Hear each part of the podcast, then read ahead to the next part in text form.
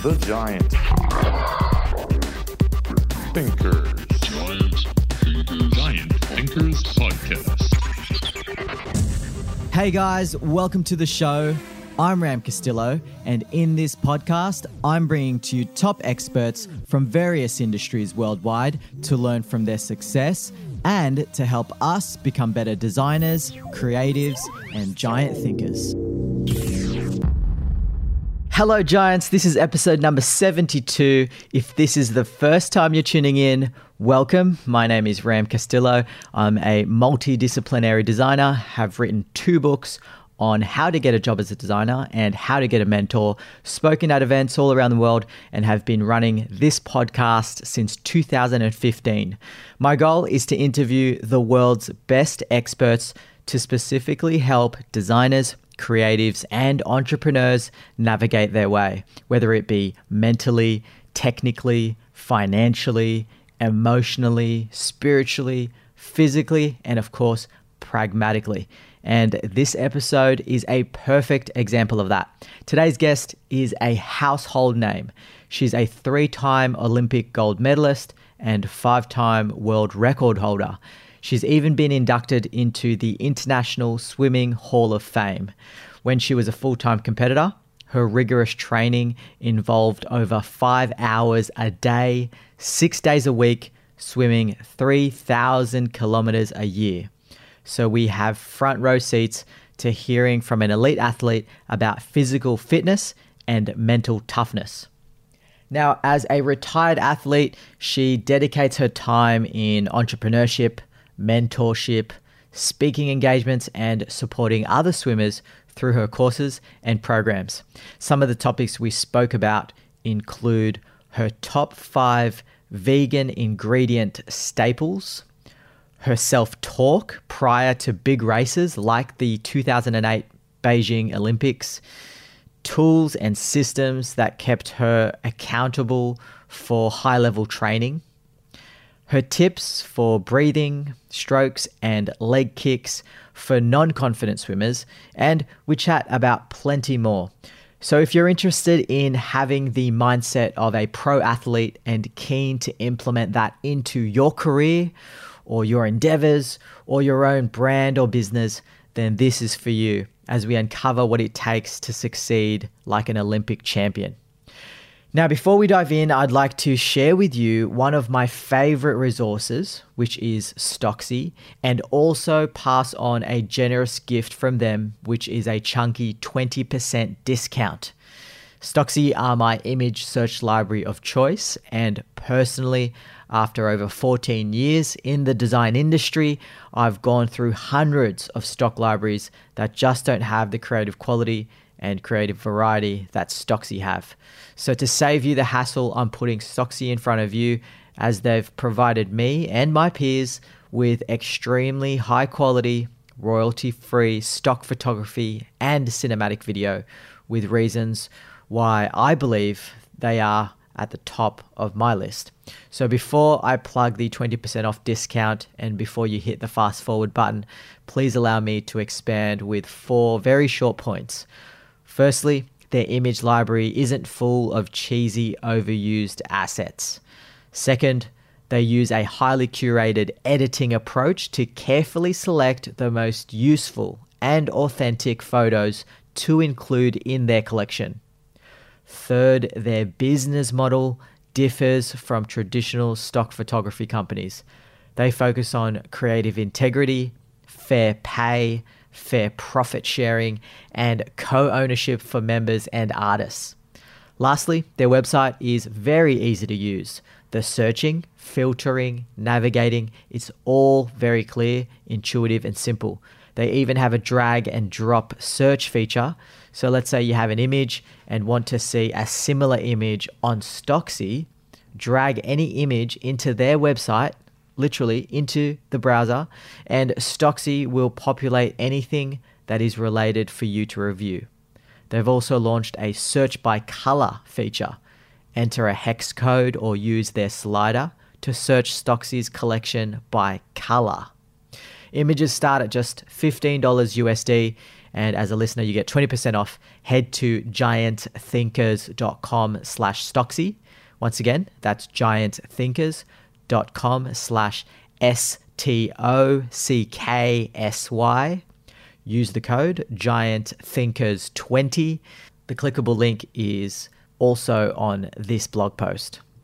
All right, let's get stuck in. I present to you the super friendly, humble, and determined Stephanie Rice. Stephanie Rice, welcome to the Giant Thinkers podcast. I am beyond excited to have you on the show. How are you doing today? Yeah, I'm really good. Thanks. I'm excited to be on and get another chance to share. Fantastic. So, after over 70 episodes here on the podcast, spanning over four years, you are officially our first Olympian on the show. So, naturally, I'm, Nice. I'm, I'm struggling to contain my excitement. Um, on top of that, I, I can actually remember pretty much losing my voice cheering for you. um, yelling at the, the telly during the 2008 Beijing Olympics when you, you absolutely dominated and, and quickly became a household name. So, thank you for, for making time. Thank you. It's actually so nice um, since being retired from swimming to hear other people's stories on like them watching me compete. I just never would have thought about that when I was actually swimming. So it's really nice to hear other people's story. Yeah, thank you. Well, yeah, I can remember clearly. So it was a, a good memory to have uh, over 10 years ago now. Um, Yeah. So, first off, Steph, I have an icebreaker question for you. Most know that you are vegan. So, if you had to choose your top five food ingredient staples, what would they be? Sweet potato, uh, tahini. Ah, I love avocado. Um, I love like green juices, but I feel like that's like like five ingredients in one. Some form of green. So um, I do really like spinach, and um, Brazil nuts are a favorite at the moment. Fantastic.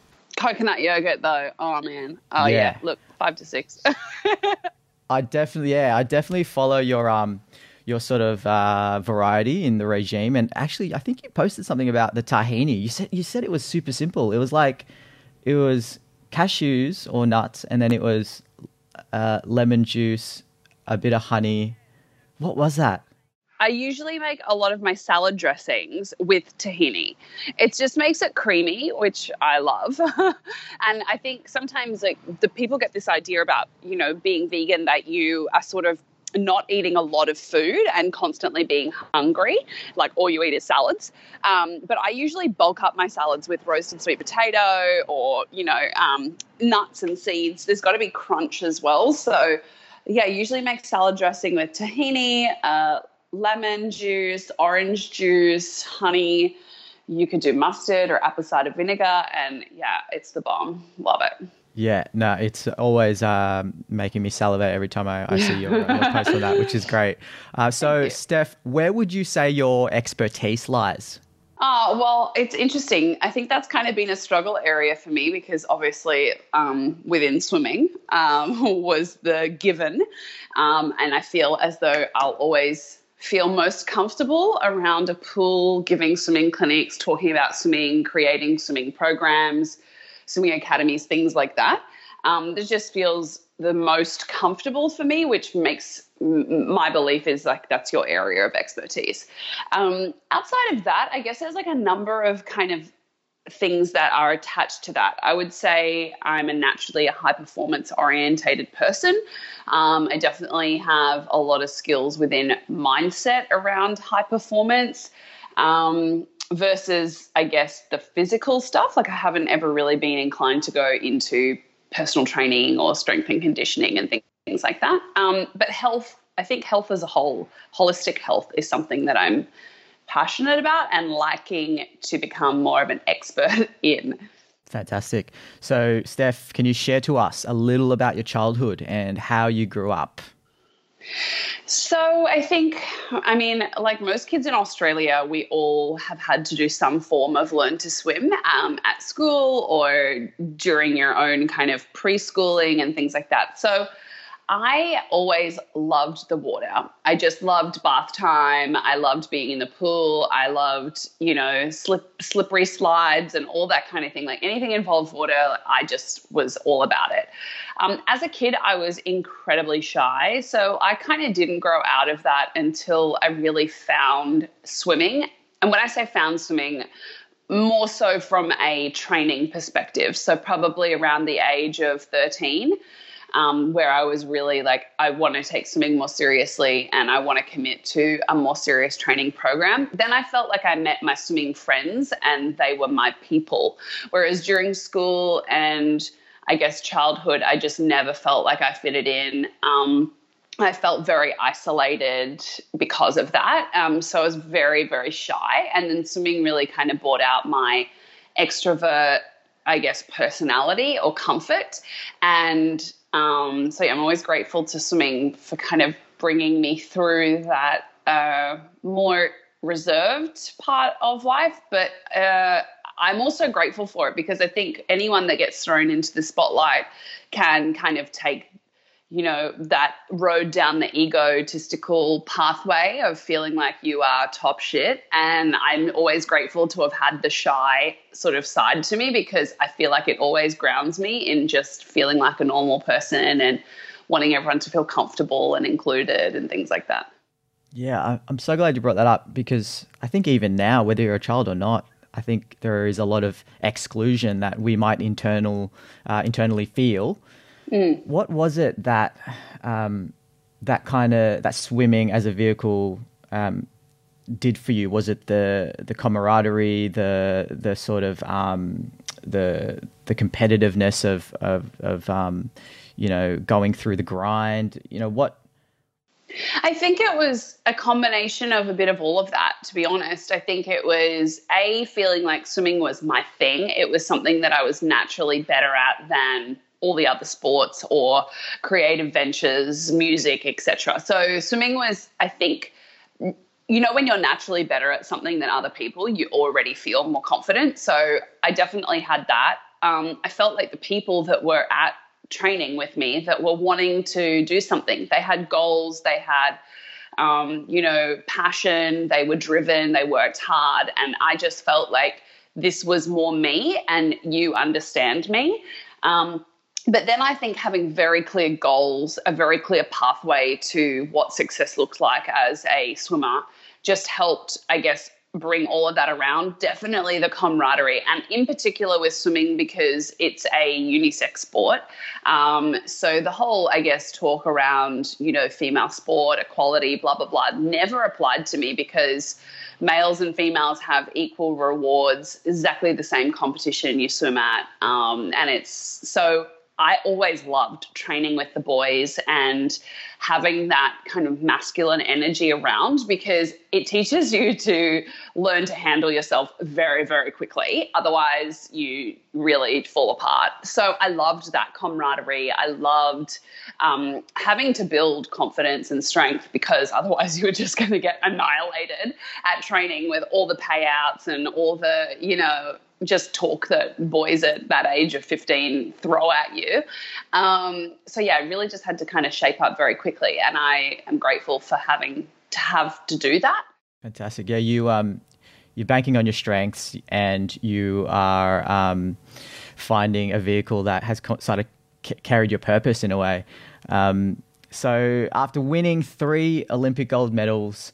Uh, and in record time, uh, you've actually uh, broken five um, records. So you're a five-time world record holder, which is in, incredible. Um, what what was your self-talk like a few years prior to the Beijing Olympics, and did that self-talk change as you got closer and closer, right up until the finals?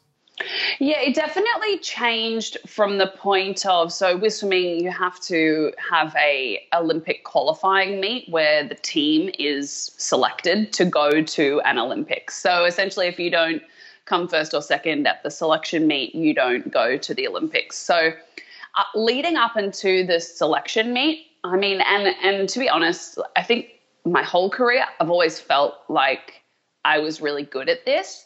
And that I had the capacity to do well at it. But I think really when I hit about 15 and started doing well um, for my own age, like at my age group level, I was winning Australian medals and things like that. But that's when I started going, oh my God, I could actually, you know, make this dream of going to an Olympics one day a reality because I'm actually starting to see that I'm close enough to getting there.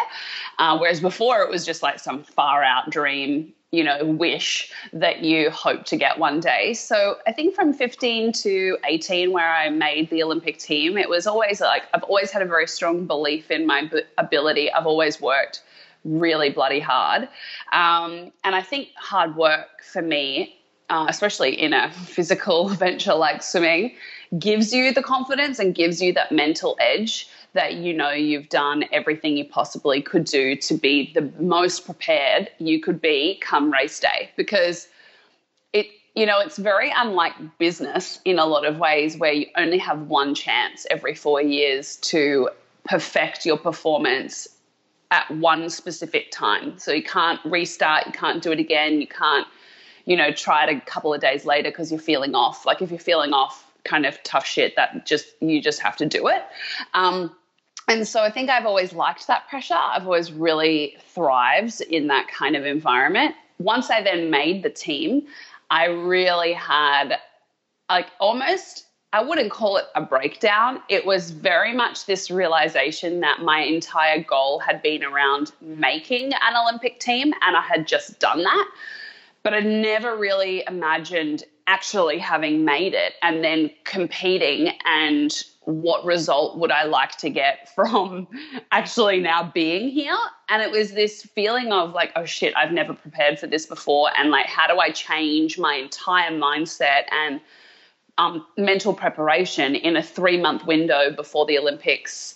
You know, at this point, I just, I remember having a talk with my coach and being really, really flustered and anxious and stressed about kind of having to do that and what now.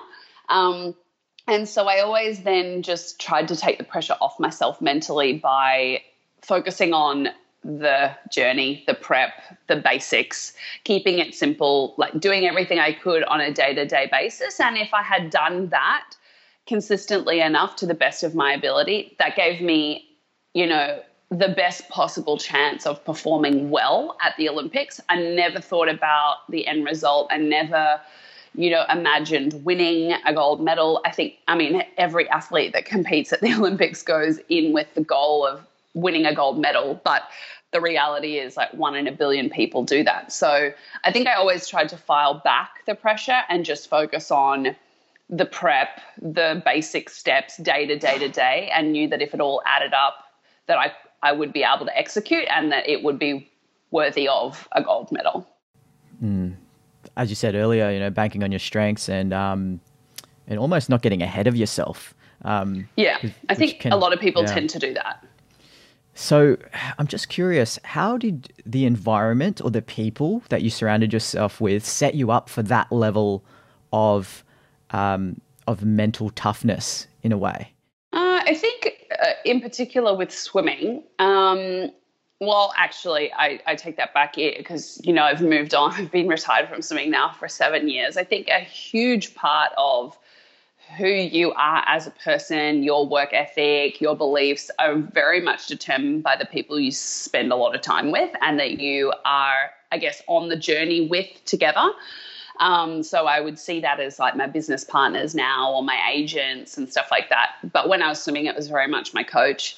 And having that person, I guess, close to you be on the same pathway with you and and I guess work to your weaknesses so that there's like a nice harmony and balance. So I tended to be more of a anxious person, I would not in I guess the way people think of anxiety. I just think I was more over uh, an overthinker. I would consider all the options, what ifs, this and that. What about if that happens? Like how do we prepare? I would like to control as much as possible.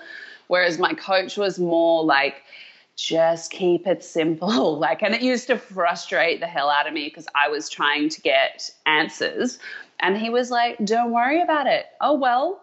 and you know that kind of thing but we complemented each other so perfectly had i've had a coach that was also a stress orientated person that got wound up when the pressure got bigger um, which i think is a natural tendency in everyone that would have set me over the edge um, so i think it's just really about having that person um, balance you out have harmony with that person um, but also have someone that believes that it's actually possible um, in a deep seated way. You know, there it, you just know that there's potential to be able to achieve the result that both of you are working so hard for.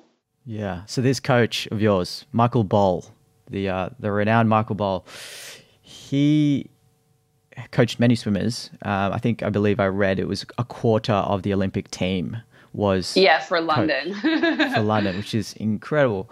Um, do you remember something he said to you before, you know, the race that that mattered, or um, something that really resonated with you that you can share with us? Yeah, I think. Um, look, I don't remember anything from an Olympic perspective because the talk that you would have, like the sort of pump up pre race talk that you have, is so brief because you've already covered all of it in a like the training environment or when you arrive at the Olympic Village the week before the competition starts, the warm up that morning, a couple of hours before it. So when you're like in the racing suit, cap and goggles in your hand, ready to walk to the marshalling area, sort of 20 minutes before D Day, you're not having any new conversation. It's very much like you know what to do, you know, have a good time, relax, you've worked hard enjoy it, you know, this is the time, like you're ready. And he would just say a lot of little things that would re like just reaffirm that I'm ready, you're good to go kind of stuff. But the one that I remember the most was um, before the Olympic trials that I was just discussing before, my very first Olympic trials, 2008, um, um, the 400 medley, which is one of the hardest events to do as an as a swimmer um, always hurts. You're always going to be in so much pain whether you go fast or slow. It's just a, a, not an enjoyable event to have raced. Wow, I was yeah. just so disappointed that my skill set was in that race, so I never wanted to do it. And it was on the very first day of the meet, and that makes it hard. Like usually, you'd like to have one or two races to as we would say, blow the cobwebs out, get yourself ready, get used to the crowd, the pool, you know, the whole system before your big main race. Um, but, you know, my big main, race was day one and, um, you know, nerves were high and, and we we're having this pre-race chat and he said to me, you know, we don't want any targets on our back for the Olympics. Like, we don't want to be breaking any world records. We just want to make the team come first or second and just get your ticket to Beijing. You know, don't do anything outrageous. And at this point, my best time was eight seconds slower than a world record. So I, we had never even discussed the potential of breaking a world record ever before. And he says it to me in this five minute chat before I'm about to go race and I lost it. I was like, why the hell would you talk about breaking world records? Like, that is so dumb. Like, I don't need to hear that at this point in time. Like, and so ridiculous. Like, why are you bringing this up? Of course, I'm not going to break world record, blah, blah, blah. Go over to the marshalling area and like do this race. And I remember in the race, I was thinking, I've like never experienced an Olympic trials or selection trials before. So everything was quite new. I didn't know if the crowd was going really loud because I was going really fast or if this is just because it's an Olympic trials. Everyone, I was so far in front, so I couldn't understand if I was going really fast or everyone else was going really slow. It was just, it was so confusing. Like I remember the whole race being like, what is going on? I don't understand. But knowing I was doing a good swim and knowing, A, because I was in front, that, you know, if I just kept it all going, I was going to make the Olympic team and like how good. Um, And then I turned around after I touched the wall and just saw this like huge banner on the big screen world record. What on earth? And the very first thing I say on national television is, oh, fuck. like, no media training whatsoever at this point in time. I didn't know if I should laugh or cry. Like, I just was so overjoyed because I'd never considered breaking a world record. It was like this far out dream that I hadn't even considered potentially ever achieving. And I was so excited, did my interview and ran over to my coach. And I was like, oh my God, like I broke a world record. And the very first thing he said to me was, I told you not to break a Oh, world record. And I was like, you know what? I don't give a shit. This is the best moment of my life. Like, I'm going to enjoy it. You are not raining on my parade. But How old but- were you at that I was at that point? 17. Oh I was 17, goodness. about to turn 18. And, out. um, oh no, I was 18, about to turn 19, something like that. I can't Yeah. even remember. And, um, and it was actually, you know, a lot of what he was saying at the time I hadn't ever really considered, but it was very hard, especially as an Australian who loves an underdog, Mm. to go in as the favorite, like the person to beat to your very first Olympics. Um, it just changed the dynamic significantly. Um, di- very different preparation. Did he pull pull a Yoda on you in a way? It's like don't do that, and then you're like, No, I am gonna you do know it. what? I really like. There was not that much thought process gone into it. Um, it was just more. I think him trying to say to me, "We only want to just like this is not the time to peak. This is the time to just make the team, and then in three months' time, when we go to the Olympics, like as a sort of like an underdog, um, that's the time to shine. You know what I mean? yeah. On that though, on on on telling someone not to peak. Okay, I've always been fascinated by this because you've got heats and heats and heats, and then you got finals, and then you got the the the, the, the last race. So, do swimmers at your level actually pull back? Oh yeah, there's definitely strategy that goes into competition. And is it to, to Um, conserve energy? Is that what you know? yeah, what's it really the thing? depe- it, well, to, to be honest, it really depends on how good you are.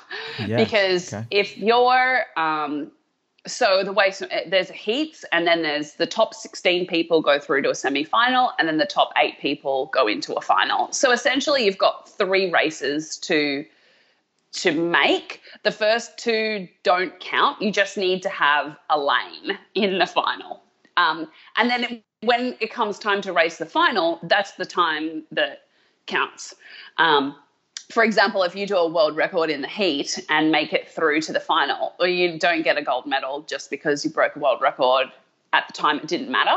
So um, there's very much a strategy in place for someone like um, myself or like a Michael Phelps or Ian Thorpe, where you're swimming multiple races and like multiple events and a heat semi-final of all of those. Um, really, it was just about doing enough to make it through to the next round. Uh, and then when you got to the final, that was the time to shine. But there's a lot of athletes at an Olympic level. I mean, at an Olympic level, it's it's pretty hard to switch off, but you do conserve as much as you can.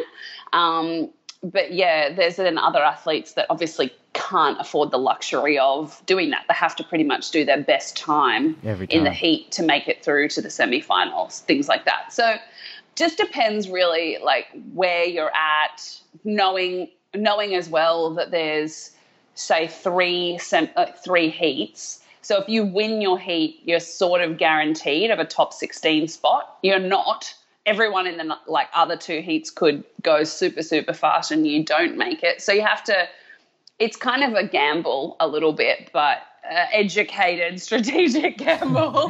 Far out. Because when you've already got so many things to think about, you know? All right. So uh, you've shared in the past that you would train for five days a week, seven hours a day. Uh, I, I read that five of those seven hours uh, you were training uh, in the water, and then two hours on land, such as gym.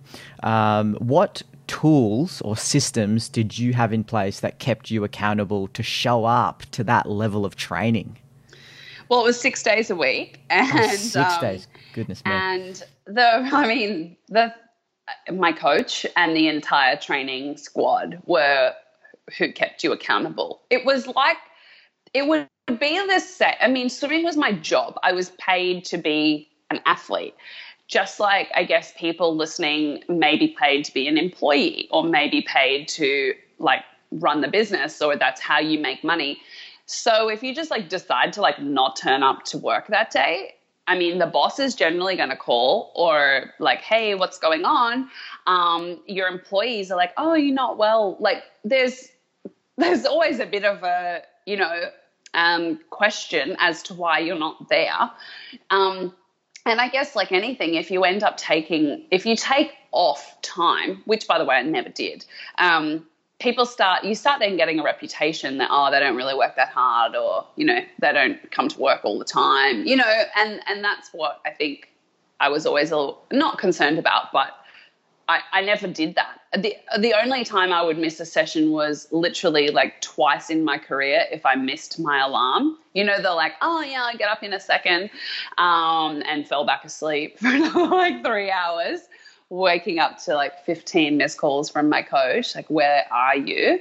Um, but yeah, no, I mean, I never missed sessions. It, it, it's not a sport that you can afford to miss sessions. It's kind of one of those things that if you do and you decide to take it off and that's your choice, I know that my competitors all around the world have done that session. So that's one up that they've got on me. And that mental edge that we were talking about earlier, that's where you get the mental edge is knowing you've done something more or better than your competitors so i would never i never wanted to miss sessions because i knew that it would have that implication and i didn't want to have any implications. So good. So good. Thanks for sharing that. So you help so many through your swimming programs. Uh, in particular you're giving back to the sport by developing learn to swim programs, uh, in particular in India, uh, with the goal of producing India's first Olympic swimming medalist. So, how did that opportunity come about? India has always been a country that I've felt very um, passionate about or interested in. Um, kind of like affinity that came when I was swimming, and this was before social media. So every article that was written about me in an Australian publication was replicated through Times of India or another publication in in India. And I was always so confused why because I had never been there. Um, never competed there. I'm obviously not Indian. Um, I don't have Indian heritage, so it was it was very confusing. And this wasn't happening with every other Australian athlete. It was just me, and um, and so after I guess that that going through that journey for about five or six years, social media came about. I finished my swimming career, and I was it was still happening. I had a lot of fans online that were Indian, and I just knew that there was something going on over there, and I really wanted to go see what it was about and just see if there was potential to do something in that market. And um, so I pretty much forced my agent to come with me, and he did not want to go. He's like, You can go to India on your own. and I was like, No, you don't understand. Like, we need to explore this. So we invested in ourselves and and you know paid for our trips to go to India, met with as many people as we possibly could to see you know what we could do if there is potential to do something. I knew nothing about the Indian market. Wow. And off the back of that um, came the opportunity to present India's Olympic coverage for the Rio Olympics in 2016, which I absolutely was so thrilled to do. Uh, so during that process, had to commentate a lot of sports that I knew nothing about.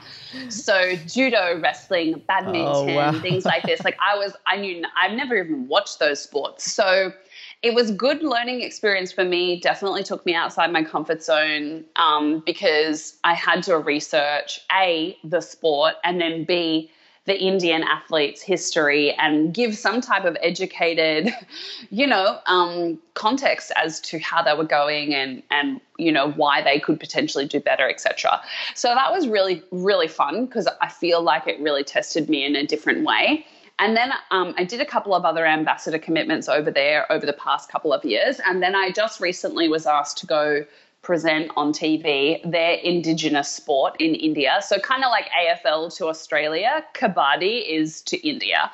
And I had to present their coverage for four months about, again, a sport I know nothing about. And I was in Mumbai for four months, which is like testing in itself. And all the athletes' names the players oh, sport are like Pavesh and Sandeep and all like, and there's a hundred names as well. hundred boys, yeah. And they've all got similar last names. So, or their last names are based on the community or suburb that they were born in particular areas. So at first I was like, oh my gosh, they're all brothers. And then they're like, no, they are not related, but they had the same last name.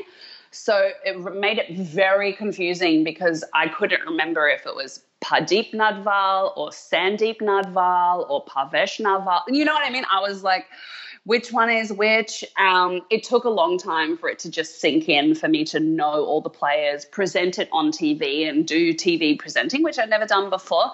And doing that and being on ground for that long, being broadcast six days a week to 35 million viewers led to so many opportunities within sport to which I am now undertaking, which are I'm, I'm a consultant for a huge gym company over there as they develop their learn to swim programs throughout the entire country.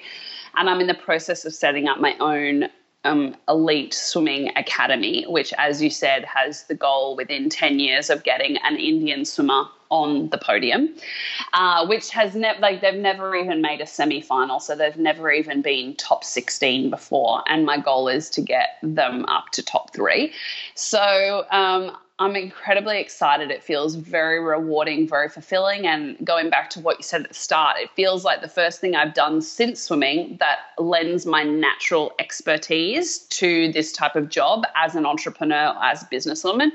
And I'm really excited about that because I feel like I've had to learn so many other skills and try and form other expertise, but it feels just so good to go back to the thing that I know I'm awesome at and just the confidence that comes with with that. Uh, so yeah, I'm really really excited. That's fantastic. I mean, the uh, the shy girl growing up. Look at her now. She's uh, commentating about all these other sports and being a presenter. And uh, I'm so happy for you that, that you were Thank able to, you. to take that leap. And I'm sure your agent is probably like, uh, good call, Steph. No, yeah. So now he's like loving every second of it. Perfect. so, Steph, technical advice for swimming in general, um, just even a few things in particular, let's say for, for discussion's sake, freestyle. Uh, specifically, the, the three things that I think a lot of people who are not, um, I mean, exactly what you said, you know, as an Aussie kid growing up, uh, we had swimming school uh, as part of our curriculum um, in primary school, you know, right up to, to high school. I had a pool in my high school um, that we could utilize every day.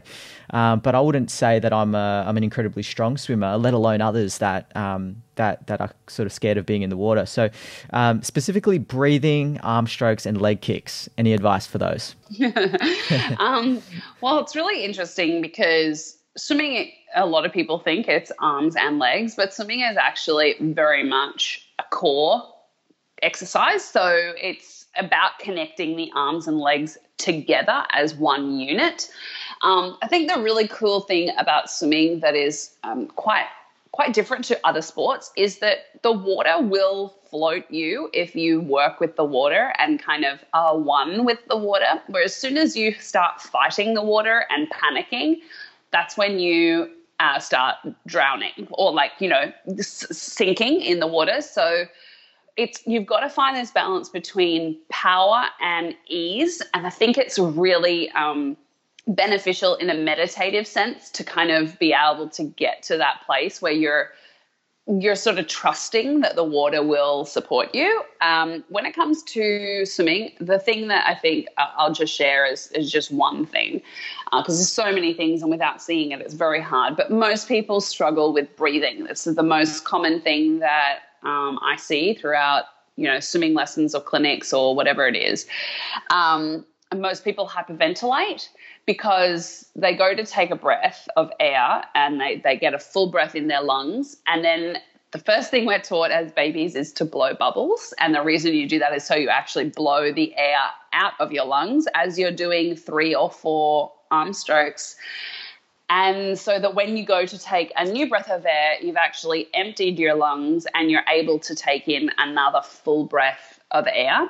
I think the natural tendency for people is to take a full breath of air, hold on to it like you don't want to lose any part of it and rush through four strokes so that you can get another breath of air in. But when you go to take a breath of air and you've already got a full set of lungs, you can't take any more air in. Um, and then after sort of three or four times of that, you end up hyperventilating and having to stop mid pool to get your breath back and it, that's quite scary for a lot of people. It's so it really comes back to what I said before. It's about trusting that you can blow the air out, so that you've got the ability to take another full breath of air in, and um, it's something that we're taught as kids. But if we don't do it all the time, you know, practicing it, it you sort of lose that. So that would be my biggest tip. Fantastic. And if uh, if people out there can't make it to any of your, your programs, what what resources can they get online, or are there any videos they can watch?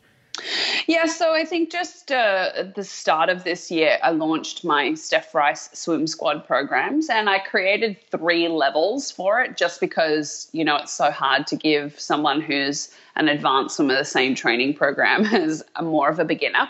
You do need to have a, an ability to swim. So it's not a learn to swim program, it's more of a fitness style program for swimming the most common thing I hear is that people get really bored when they swim.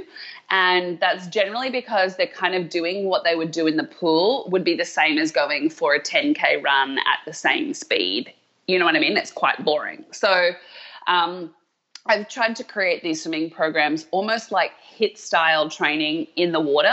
Swimming's so great because it's got the ability of resistance. So you are doing sort of toning muscle building work with cardio. So it's actually a really great way to lean out, build lean muscle, lose weight, all those types of things in a really short time. So um, it gives you the eight week training program, three sessions a week. I've also created a number of videos on my YouTube channel. Just type in Stephanie Rice, it will come up. Um, just for tips around how to do the strokes properly um, and how to swim, I guess, more efficiently, what to work on. So that's been a really nice little venture that I did just because so many people were asking me what to do in the pool. And I realized that not a lot of people actually know what to do. Um, therefore, they get bored. So it's been nice to hear feedback that people really enjoy doing the sessions and that they've noticed big improvements and stuff like that. Um, and that's kind of the thing that I've created for public. Awesome. I will link that up for everyone uh, on the podcast blog post. Now, I wanted to briefly chat about uh, post swimming life. So, um, correct me if I'm wrong, Steph. You you've had three shoulder surgeries. Is that correct? Mm-hmm. Yeah. Wow, that's that's you know imp- important and and full on. I think um, there are a lot of people that. I mean, I had my ankle surgery this year at the start of this year. I had two ligaments um, uh, replaced um, artificially. Yeah. So you having three shoulder shoulder surgeries is is huge. Um, was that part of the decision process when you were assessing uh, officially retiring from from professional swimming? No, it wasn't actually. I think it would be a really easy excuse. yeah, but um, no, for me, I mean, so the thing with swimming is that just because you do that many laps, injuries are usually caused by repetition, just like a slow breakdown of the muscles. Um, as you said before, we were training sort of five hours a day, averaging 60 kilometers a week in the pool um, 50 weeks of the year. There's no real off season for swimming. So I think, I mean, naturally, if you're doing 60 kilometers a week on your shoulders, that just ends up 10 to 15 years of that just breaks down. So that was that was the first surgery I had was just to repair like the breakdown of the the bursa and the like you know the kind of inflammation that had been caused. Um, and then the next one I tore the tendon in my shoulder six weeks before the Olympic trials. Great, and um, and the surgery was a six month recovery, so I couldn't actually have the repair surgery done before the Olympic trials and or before the Olympics just because I would if I had the surgery I wouldn't have been able to race. So um, yeah, my coach and I essentially made the decision, le- like after that happened, which was leading into the London Olympics. So I was already a three time Olympic gold medalist at this point, And we just said, well, you're just going to have to kind of deal with it. So had to train through a torn tendon for eight weeks to make the London Olympics, which I did. And then had to train through it again for another three months leading into London. So it was kind of one of those ones that it just got more sore and more inflamed the more I pushed through it. Um, and so that definitely hindered my training. Um, I said before we were doing 60 kilometers a week on average. I was only able to get through about 30 kilometers a week. So even just from a physical standpoint, I'm doing half what I did, which was what made me a gold medalist. Um, and then mentally feeling like I know I am super underdone that was really hard. Knowing that all your competitors have definitely like without a doubt done more training than me um, leading into the london olympics was a very different um, mental ball game for me because i knew i was underprepared but it was also like oh well this is all you've got. Like you cannot change this. The olympics are rolling around you know in a couple of days so you either like deal with it and do the best you can or like pull out. You know what i mean? Like it was just there was there was no option. Um, so to have come fourth under those circumstances, uh, like I did so much better than I deserved to on paper in terms of training and you know all of that kind of stuff.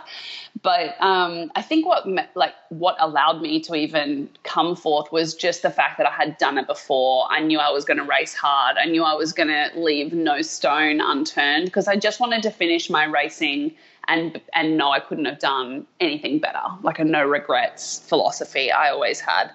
And um, so it was very emotional then after the London Olympics, had the third surgery to repair the actual, you know, damage, which sort of set me out for six months anyway. Um, so I wasn't swimming at all after London, but it took me about a year to like work through the emotional trauma of all of that and being so disappointed that that had happened and that that was my pathway and why couldn't it have been a good prep?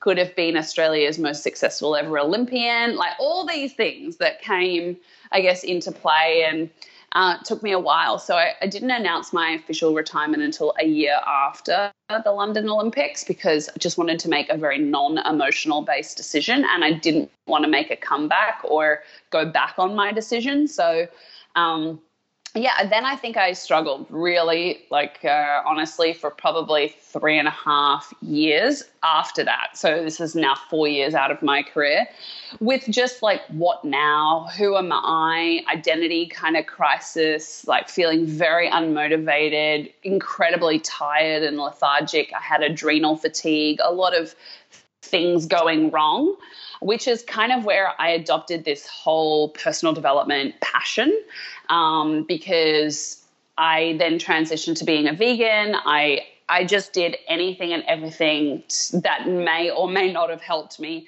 when it came to, I guess, health and personal development, mindset, things like that. So, whether it was Tony Robbins events, online courses, seminars, Reiki healing, kinesiology, counseling, psychology, like I just tried everything. And um, some of it didn't work for me, and other stuff I found hugely beneficial. And um, I guess that's what's always sparked my passion for. I would say less mental health, more more so you know mental high performance and um, you know mental wellness around positivity i meditate every day i exercise almost every day i'm vegan i'm healthy and i think people look now at what i do on instagram or social media and say, oh my God, like it's so great. Like you're so lucky that you're so positive or whatever. And whilst I appreciate the compliment, I didn't just roll out of bed with this positive attitude and amazing achievements that I've been fortunate to experience. Like I've worked really hard for that and I work every day to to continue those routines that make me the best person that I can be. And everyone has the ability to do that. It's not necessarily uh, hard work. It's just that a lot of people don't make the effort to to do those small things like meditate or eat healthy or move their body in some form, which has all been proven to have hugely positive mental benefits. So I think um, that's something that I'm I try to share is just that you know we, you can always incorporate bits and pieces like this into your life, and how great it will be for you to do. Yeah, and this is a massive reason why I wanted to chat with you, Steph. To be honest, um, there is Stephanie Rice, the one that we see when we Google your name, um, with all the swimming and all the things that have come with it, which we just spoke about. But then there is this part of life. Like, I don't think people knew that three years post you retiring, you've had those um, sort of darker times. Um, I actually ran into one of uh, your articles you wrote on LinkedIn um, five most common mistakes athletes make when they retire. Um, and then, if I may, I, I love this paragraph. It, it, was around the perspective side of things. It just really yeah. complements what you've just said. And if I may, I'll just read. It says, Athletes spend a lot of time comparing their past as an athlete to the life they are living now, thinking that everything from here on out will be less than you've already experienced, that nothing will feel as exciting or liberating or that performing did. You may feel as though the highest points in your life have already happened and that nothing will fulfill you like sport did. Trust me that you will find new ways to feel fulfilled outside of sport, and most often they will come from giving back and sharing the wealth and knowledge and insights you have gained through your athletic career to help others so powerful. I mean, what what goes through your mind when you when you hear that back? Yeah, I get like goosebumps, like emotionally, because it's so. It was so me. Like that's exactly like if I had to sum up the why I think I struggled so much, that was it. Like there was a number of other things, and obviously I shared five within that story, and I'm sure there's many, many more. But that was the big one. Was just feeling as though you know, you're walking up a staircase and the Olympic gold medals and swimming were the the top stair. Like that was the pinnacle. And that then retiring from sport was like starting to walk down the staircase. And I've got to be honest, everyone I had around me also was affirming that. So whether they were managers at the time or advisors, and I know that they weren't always coming from a bad place. It was just more like, oh, well, you're not going to be earning as much money anymore, or you're not going to be in the spotlight as much, so there won't be as many you know opportunities or you won't be interesting to people anymore. Like people only want to support people like as an ambassador or as media interest if you're doing something and you're not doing something. So it's all going to fall away. So I think I always had that in mind and I was constantly getting reaffirmed it from the people that were, I guess, you know, my advisors. Um, and that was just really hard. So I definitely believed that for a long time. And then I I think just because I felt so lost and so confused as to what is my pathway, you know, why haven't I found something else that excites me and liberates me in the way that sport does? That was the call for personal development. Um, that's why I guess I embarked on that because I thought, well, there's got to be something. Like, surely life is not going to be this shit at 25 onwards. Like, um, there's got to be more to this. Like, I don't believe that this is what you know we're brought here to life to do like or to feel. So um, yeah and I, I, I, definitely felt like the first time i felt really good again was doing my very first tony robbins conference. I think just being around people that wanted to have more wanted to be more wanted to see improvements just felt good. Um, and then I moved myself from Australia to America just to get away from all the people that I had around me, or just even public that were constantly asking me, like, what are you doing now? What are you doing now? And I was like, I've got no bloody clue, but you can't say that. So I just felt like I was living a little bit of a double life, like telling people I was working on all these things and I was doing all this stuff, which I was doing. I just didn't really enjoy it. Um, so I thought, you know, screw this. I'm just going to move to America and now's the time. I'm you know don't have a partner i don't have a family. Like i can i can go. And loved it. Like i mean it was really hard. I had no job as such when i was in america so i had to find work and create avenues for income for myself which i think then spurred my entrepreneurial side which was nice. And um, and then I came back maybe like three years ago now, and I've felt ever since I've come back, stuff has just started to move and started to take shape, and I've I'm, I mean, I'm constantly working on my own mindset. Like I said before, it's not like it's just something that you achieve like a high school certificate or a university degree and then you're like cool i've got that like it's done it's something that does need constant work and constant uh, pro- progress um, so yeah i feel things have been really really good for the past three years in particular i would say from about 12 months ago things have really really like been amazing and i'm so grateful for that because it it's not lost on me how fortunate I am to have the stuff that I have or to have a public voice that can share anything. And I choose to use that voice for positivity or for, um, you know, positive benefit, whether it's around health or mindset or anything. Um, and I think having been through that like roller coaster and that huge dip has just given me so much more perspective. Whereas when I won gold medals and was thrown into the spotlight, I definitely lost perspective on it. Like, I definitely started to become a lot more egotistical. I don't think I was that much of a nice person to be around. When I did work, you know, for sponsors or in front of the camera, it felt like work to me. Like, I was like, oh, like I have to do this because this is a requirement, you know, contractually.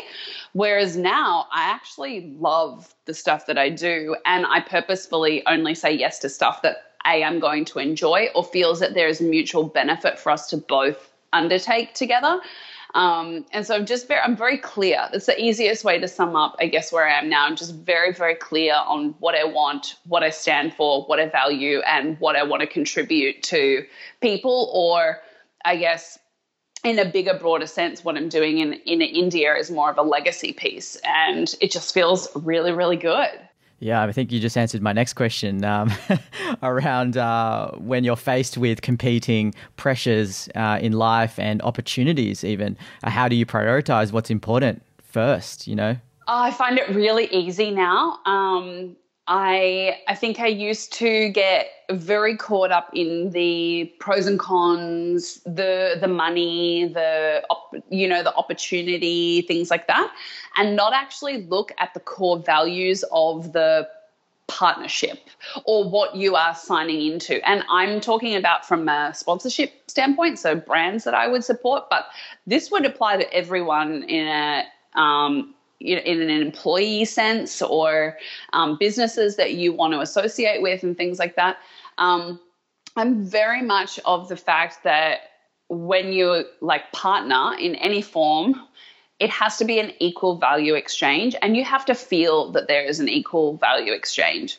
So whether it's um, you know, services for money, or if it's uh, opportunity cost, or if it's um, this just feels like a win win. Like everything I do has to feel like a win win because I've done things before that are either like a win for me and a bit of a lose for them, and it feels awful. And vice versa, I feel like I've signed up to stuff that I know I'm not getting paid equally what I should be getting paid, or that this is way better for them than this is for me. And it just doesn't feel good. And having done that, um, and having been, I guess, a, an, a brand ambassador for companies for maybe 12 years now. I'm very clear and it's very easy for me to make decisions. I don't do one off stuff. Um, and I think that's where this world of social media influencers, which I absolutely hate the the name, um, are going to get themselves in trouble and are starting to get themselves in trouble because they don't seem to stand for anything. They don't seem to have a specific value set as a whole. Like I'm totally generalizing the entire, well, like part of influencer community, but you know, people sort of one minute are posting about health and the next minute posting about fast food and the next minute talking about something else. And I'm like, which one are you? Because I'm trying to relate to you and learn from you in some capacity. And I'm just very confused as to who you are. And therefore, your sort of time in the sun is going to be only very small. Whereas I don't do a one off stuff because it looks completely inauthentic. And unless I actually use the product, um, or love the product or like what the, the product stands for, I'm not going to do it. And therefore, I think I have better traction with a the success of that partnership and b the people that see it and connect with me on social media or in person they're like oh my god i love that you stand for xyz and that everything that you post about does revolve around that in some capacity um, and i think that's why i think i've been able to do what i'm doing for the length of time that i've been doing it because I, I don't know many other athletes in particular that have been able to still I guess, do what I'm doing without having a vehicle like swimming to kind of put me in the spotlight on a continual basis. Yeah, super refreshing to hear uh, you putting your foot down and and uh, anchoring yourself with your values. Um, something that we can certainly all uh, learn. And you from. know what? It has been really testing. Like, there's been a number of times that I've been presented, say, a TV opportunity, um, and it's big money. Like, you're like one of those ones that you're like, oh my God, how good would this be? Like yeah. my life with this money and how great. but it's and and there has been times where I've like milled over it for a couple of weeks. Like, let me think about this, let me think about this, weighing up all the pros and cons. And I've I've said no, I would say, uh, if on a whole throughout my career to double what I've said yes to. So if I had said yes to everything that came in and taken all those amazing money ventures, um, I wouldn't be doing what I'm doing today. I think the reason that I'm still able to kind of to do what I'm doing is the fact that I've said no to a lot of stuff that I know isn't right, even though the money is so so good. Um, I just trust that that money will come back around in a more aligned a fashion that will be better for me and better for them there's uh, there's that quote by Warren Buffett who yeah, said I love that right, and he said that quote, which just reminded me of what you said. He said uh, the difference between successful people and really successful people are that really successful people say no to almost everything. Yeah. So oh, yeah. Cool. But I do think that's what's lost on um, you know, the external gratifying world of social media and TV and what, what people see on a day to day basis. Uh, where it's only in opportunities like this where you get to have a real conversation that people go, oh my God, I never would have known that. You know, I never would have known because all I see is you doing this great stuff, and I never would have known that there was hardship or that you say no to all these opportunities and you know how great that like what you actually say yes to is real. um, so it's nice to have the opportunity to get into such depth. Yes, yes. So I am very, very conscious of time uh, and respect yours, Steph. So a few more questions just to wind down, rapid ones that I ask all my guests. I suck because I'm such a deaf person, so I find it so hard to just sum everything up in like yeah. one word. No, I love it. It's it's it's good, and and by all means, uh, not too fast. You'll be like one answer, and I'll be like, no. Won't box you in. Um, if you could travel back in time for thirty seconds and speak to junior Stephanie Rice, perhaps the youngster finishing high school, what would you tell her? Ah, oh, everything's going to be okay. Boom. Nailed it. Who has been an impactful giant thinker in your life, perhaps that person who has inspired you to think bigger and dig deeper in helping you reach your full potential? Um, I want to say me. I've always been a really big dreamer. Um, I would say my coach as well has played a huge part. Just believing that that was possible. I think that was I needed that because I always thought I could, but it was nice to have someone else reaffirm that. Yeah, let's do it together.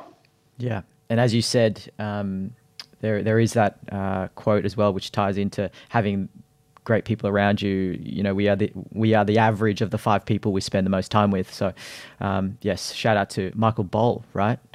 Um, so, what's next for you, Steph, with everything you're involved in for the rest of the year and beyond?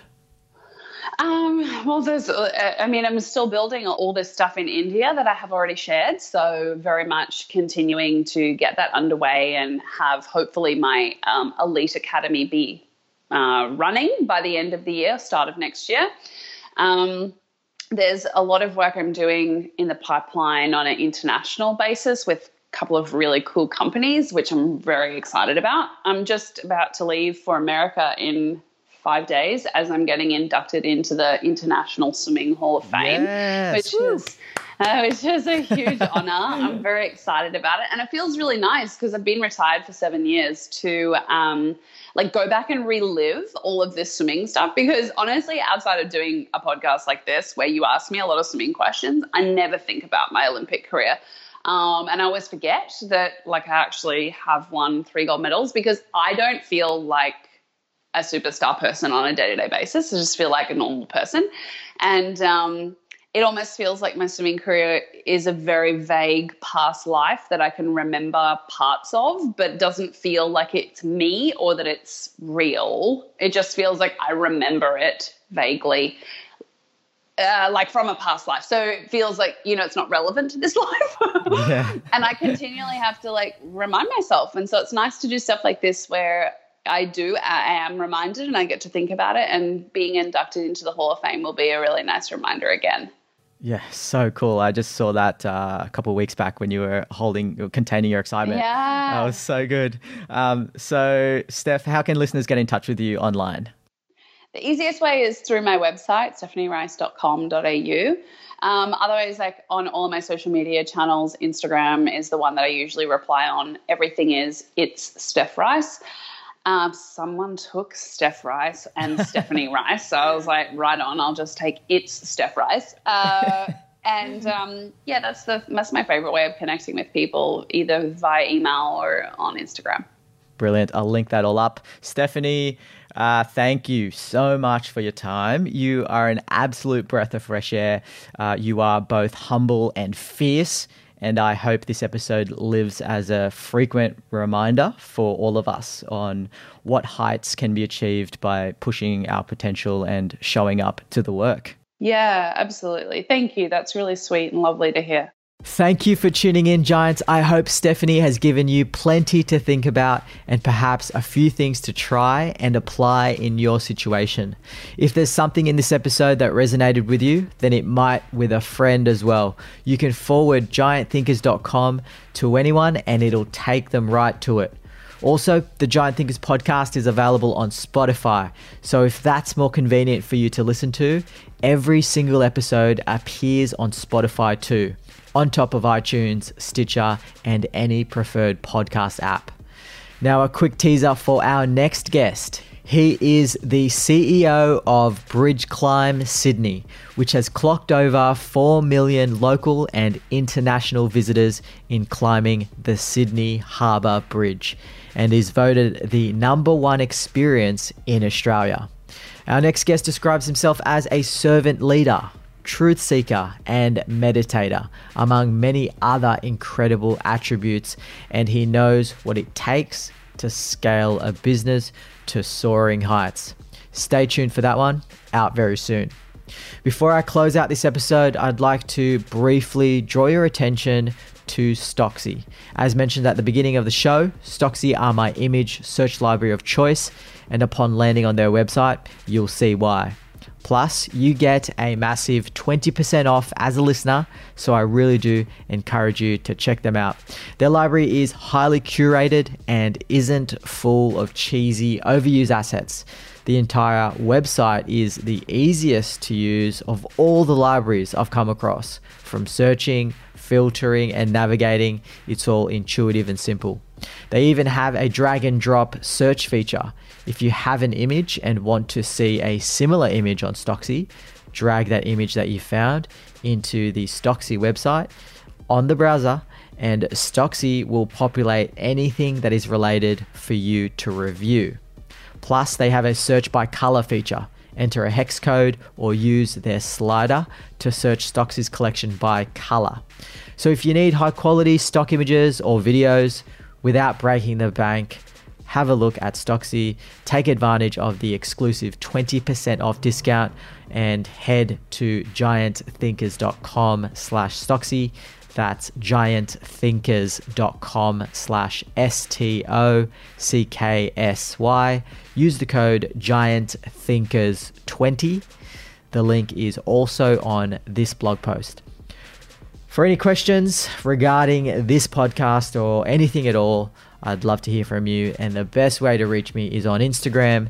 simply send me a DM via my handle, The Giant Thinker. Lastly, I'll leave you with a quote that I loved from Stephanie, who said, Knowing you've done something more or better than your competitors, that's where you get the mental edge.